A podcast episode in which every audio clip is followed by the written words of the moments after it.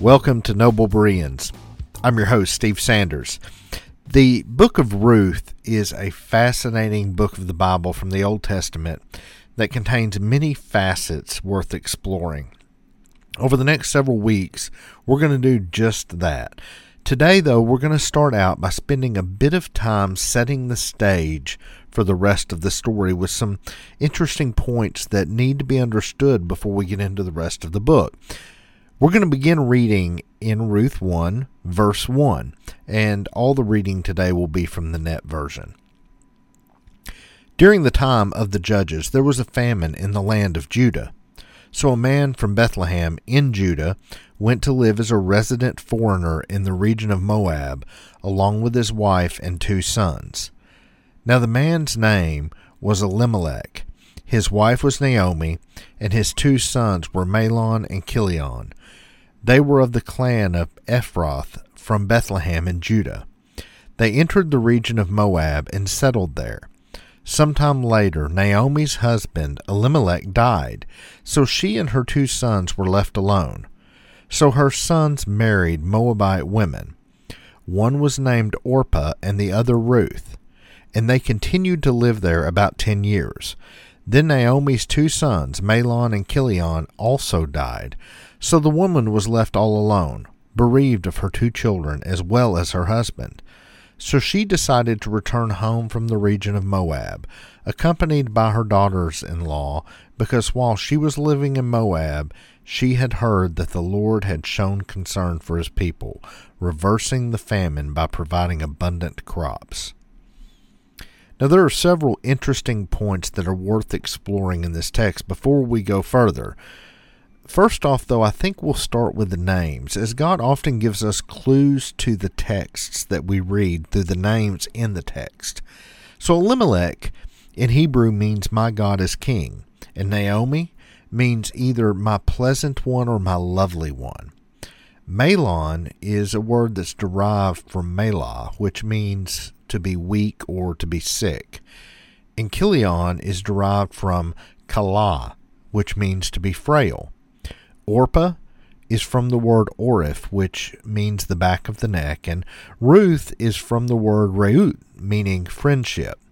So each of these names are really curious as you read through the story and see the roles that uh, that happened to each of the characters in the story.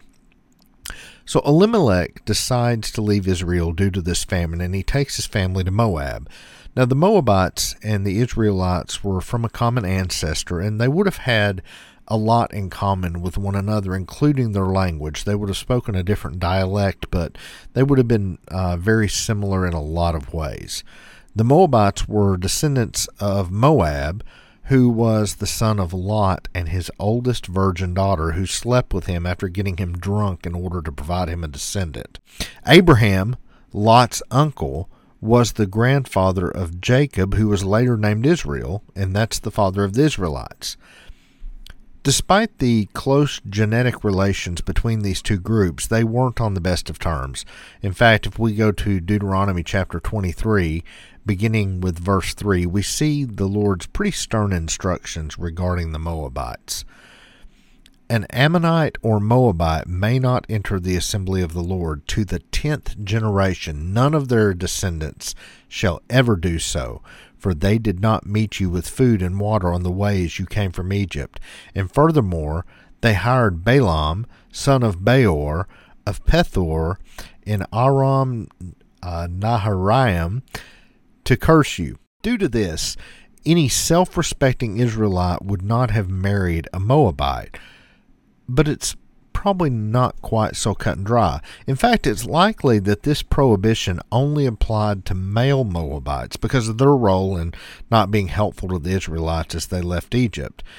And it likely meant that as long as a Moabite woman became a worshiper of the God of the Israelites, an Israelite man could marry her. Now, as we close out this first section of Ruth, it's important to realize that Naomi is suffering from a lot of anguish at this point. In a matter of just 10 years, she's lost her husband and both of her children, and by their names, they were probably frail their whole life. So she's now a widow, someone that's dealt with a lot of challenges in her life, and she has no descendants and no real opportunity for anything beyond poverty. And that's where we're going to pick the story up next week. Remember, if you like what you're hearing, do me a favor and let others know by rating this show on whatever podcast platform you're listening on. We're now on Spotify, Apple Podcasts, Stitcher, and many more. You can also listen on our website if you prefer. If you haven't joined our Facebook page, you'll find a link to that in the show notes. Finally, be sure to join us back here again next week for our next episode as we dig more into Ruth. Until next time, love like Him, live for Him, and reflect His light into this world.